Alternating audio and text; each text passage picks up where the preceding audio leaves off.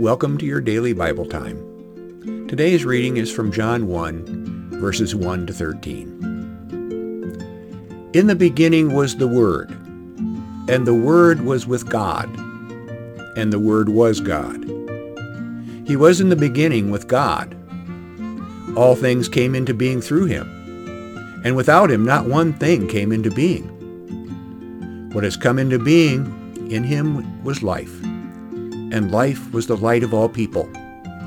The light shines in the darkness, and the darkness did not overcome it. There was a man sent from God whose name was John. He came as a witness to testify to the light, so that all might believe through him. He himself was not the light, but he came to testify to the light. The true light which enlightens everyone was coming into the world.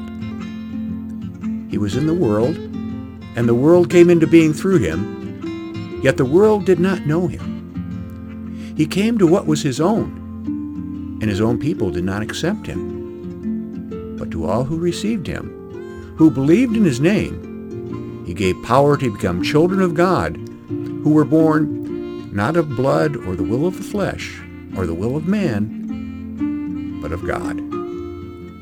Here ends the reading. The Gospel writer John retells the story of creation that we first hear in the book of Genesis. For John, the light that comes into the world is not physical light, but Jesus Christ. In beautiful spiritual language, John described Jesus not only as light, but as life. This new life is to be a true light for all people. In turn, Christ enlightens us or fills us with light and life. Look inside yourself right now and find the light which dwells within you. Let us pray. I thank you, God, for sending Jesus Christ into the world and into my life to fill the darkness within me with light and life.